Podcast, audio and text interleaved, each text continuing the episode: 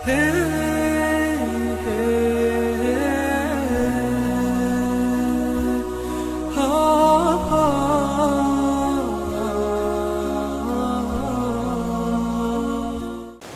الطالبين لله تعالى. الحمد لله رب العالمين والصلاة والسلام على سيدنا محمد وعلى آله وصحبه الطيبين الطاهرين وبعد. لله تعالى. تكلم عن صفة العلم لله. اعلم أن علم الله قديم أزلي. علم الله ليس كعلم الخلق. نحن علمنا حادث مخلوق ويطرأ عليه زيادة ونقصان. نعلم بعد جهل ثم أحيانا يطرأ علينا نسيان. ننسى ما كنا نعلم. أما الله فلا يجوز عليه ذلك. علمه واحد أزلي أبدي أحاط بكل شيء علما. لا تخفى عليه خافية. ومن وصف الله بالجهل فقد كفر. كما أن ذاته أزلي فلم يزل عالما بذاته وصفاته وما يحدثه من مخلوقاته.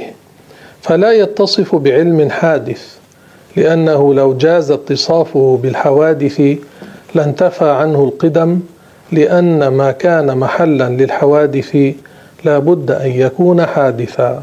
هذه قاعدة افهموها واحفظوها وعلموها غيركم. الشيء إذا طرأ عليه صفة حادثة معناه تغير. وكل متغير حادث والحادث مخلوق والمخلوق لا يكون إلها. إذا الله تبارك وتعالى لا تطرأ عليه صفة حادثة. يعني لا يحدث في ذاته علم لا يحدث في ذاته سمع لا يحدث في ذاته بصر لا يحدث في ذاته كلام. الله لا يوصف بالانفعال الانفعال تغير. إن قلنا رضا الله معناه إرادته الإنعام. إن قلنا غضب الله معناه إرادته الانتقام. إن قلنا الله يحب المؤمنين معناه يكرم المؤمنين. يدخلهم الجنة. يحب الأنبياء يحب الصالحين. ليس كصفتنا نحن نحب بمعنى هذا الشعور الذي يكون في القلب. نحن نغضب بمعنى هذا الشعور الذي يكون في القلب. نحن ننفعل نحن نتغير من حال إلى حال. الخالق سبحانه وتعالى كان في الأزل ولم يزل موجودا بلا جهة ولا مكان متصفا بصفاته. الأزلية الأبدية لا يحدث في ذات الله صفة لأن حدوث الصفة يستلزم حدوث الذات. ومن كان حادثا معناه أنه مخلوق والمخلوق لا يكون إلها. ما معنى قوله تعالى الآن خفف الله عنكم وعلم أن فيكم ضعفا.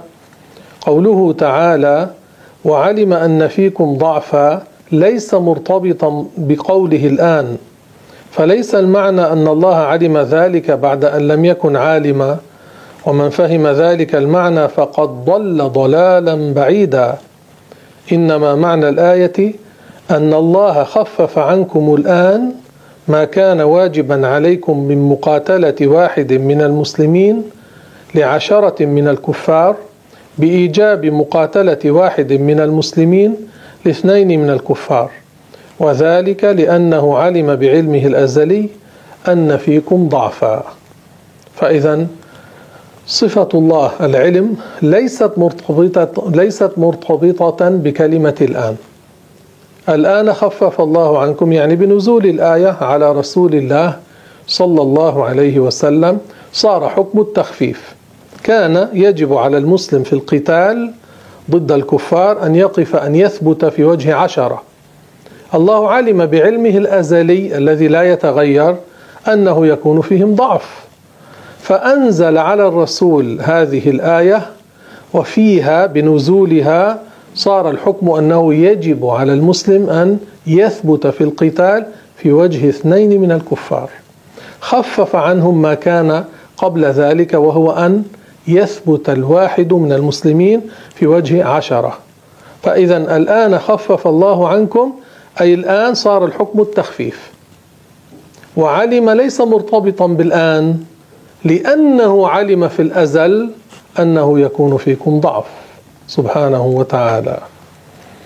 ما معنى قوله تعالى ولنبلونكم حتى نعلم المجاهدين منكم والصابرين ليس معناه أن الله ينكشف له شيء لم يكن عالما به بعلمه الأزلي لا.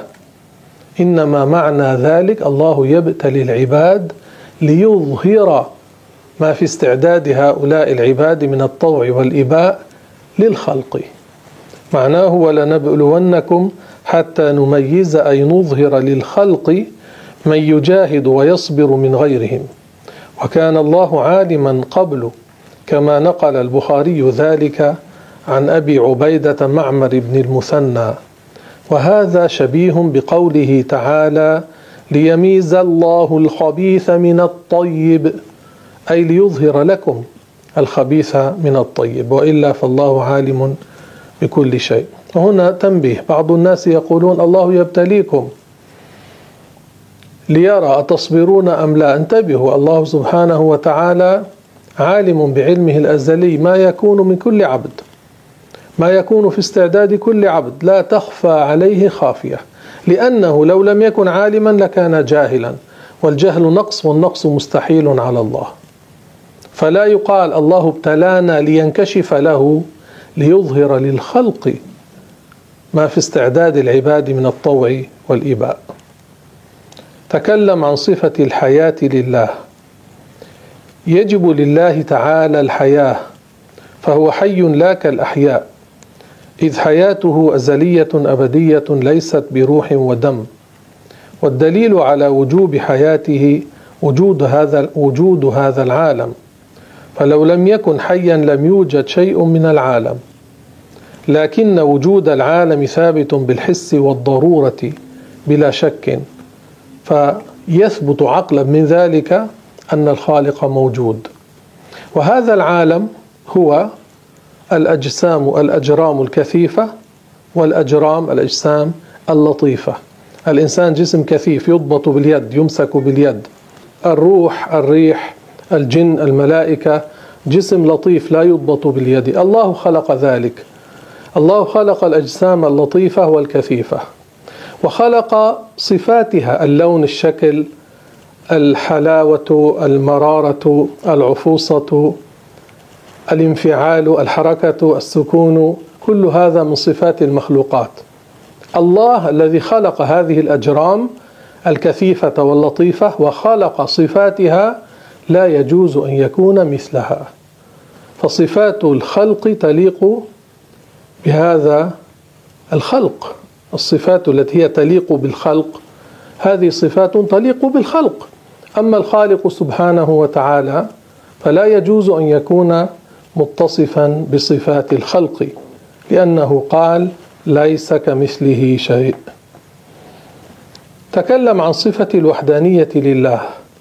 معنى الوحدانية أنه ليس ذاتا مؤلفا من أجزاء فلا يوجد ذات مثل ذاته وليس لغيره صفة كصفته أو فعل كفعله. وليس المراد بوحدانيته وحدانية العدد إذ الواحد في العدد له نصف وأجزاء أيضا بل المراد أنه لا شبيه له. يعني حين نقول الله واحد معناه لا شبيه له لا شريك له لا نظير له. أما الواحد من حيث العدد له نصف له أجزاء مركب الله ليس كذلك.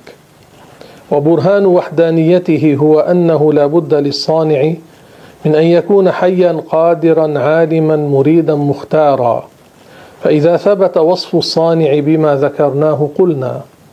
لو كان للعالم صانعان وجب أن يكون كل واحد منهما حيا قادرا عالما مريدا مختارا. والمختاران يجوز اختلافهما في الاختيار. لأن كل واحد منهما غير مجبر على موافقة الآخر في اختياره.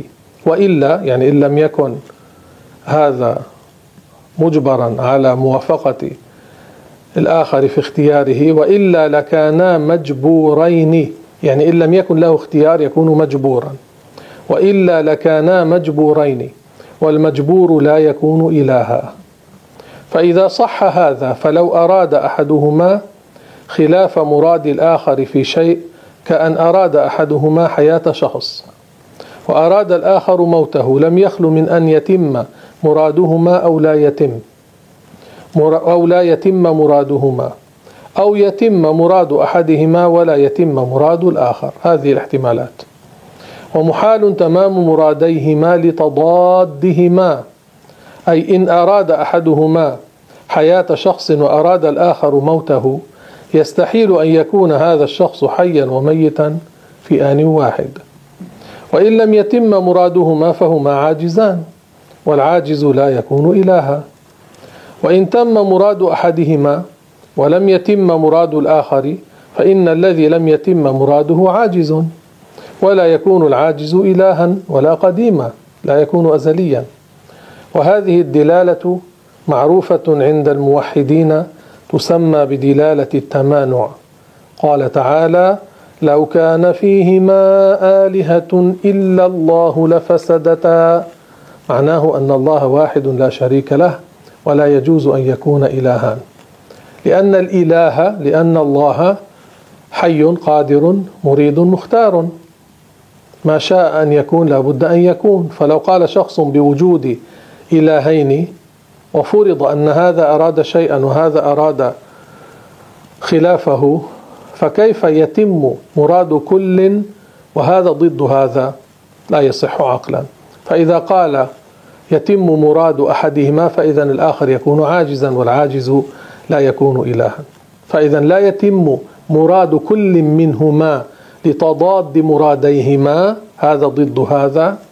ولا يتم مراد هذا وذاك لا يتم مراده كيف يكون إلها بزعمهم؟ يكون عاجزا. فإذا قال لا هما يتفقان دائما. فإذا الاضطرار إلى الاتفاق عجز. والعجز محال على الإله. فثبت المطلوب وهو أن الله واحد لا شريك له. هؤلاء الذين يقولون أنا لا ديني. الملاحدة الذين يقولون أنا لا ديني. أنا لا أؤمن بوجود الإله والعياذ بالله. ملاحدة. هؤلاء نبذوا العقل السليم. تركوا البرهان العقلي.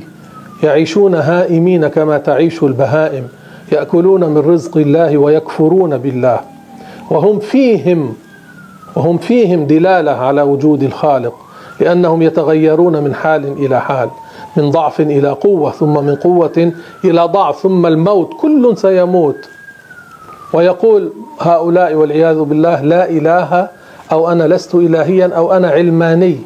أي أنا ضد الدين أنا لا أؤمن بالدين لا أعتبر الدين. يقول أنا حر وبعض الجهلة يقولون هو وشأنه. كيف هو وشأنه؟ والله أرسل النبيين ليؤمن بهم ليبلغوا الناس دين الإسلام أمروا الناس بدين الإسلام. فيجب على كل مكلف أن يدخل في دين الإسلام إن كان مسلما أن يثبت في دين الإسلام. إن كان غير مسلم أن يدخل في دين الإسلام وإلا فالعاقبة ما هي النتيجة؟ ما هي العاقبة؟ إن مات كافرا سيخلد في جهنم. سيخلد في جهنم. بعض الجهال يقولون الدخول في الإسلام بالقوة نظام يضعه بشر قانون يضعه بشر ويرتبون على مخالفته الغرامات والحبس والسجن والإهانة والمحاكمة. وهو وضعه بشر إنسان ويستحسنون ذلك. وما أنزله الله على النبي ما أنزله الله على الأنبياء وهو دين الإسلام. لا يستحسنون أن يدعى إليه بالقوة. أليس الشخص إذا خالف الأنظمة يغرمونه وأحيانا يحبسونه؟ وهؤلاء يستحسنون ذلك. وما أنزله الله تعالى. هذا الدعوة إلى هذا الدين فيه مصلحة لهذه البشرية. الإنسان إذا مات على الإيمان سيخلد في الجنة مهما كان مقصرا في العمل. إذا مات على الكفر سيخلد في جهنم مهما كان محسنا مهما كان متصدقا مهما كان خلوقا مهما كان شفيقا بعباد الله. لأنه لا ينفع عمل مع الكفر. لا ينفع عمل مع الكفر. ومن يعمل من الصالحات من ذكر أو أنثى وهو مؤمن فأولئك يدخلون الجنة. يا ولي الإسلام وأهله ثبتنا على الإسلام حتى نلقاك به أي حتى نموت على ذلك. يا أرحم الراحمين هللوا وصلوا على رسول الله صلى الله عليه وسلم واستغفروا للمؤمنين والمؤمنات.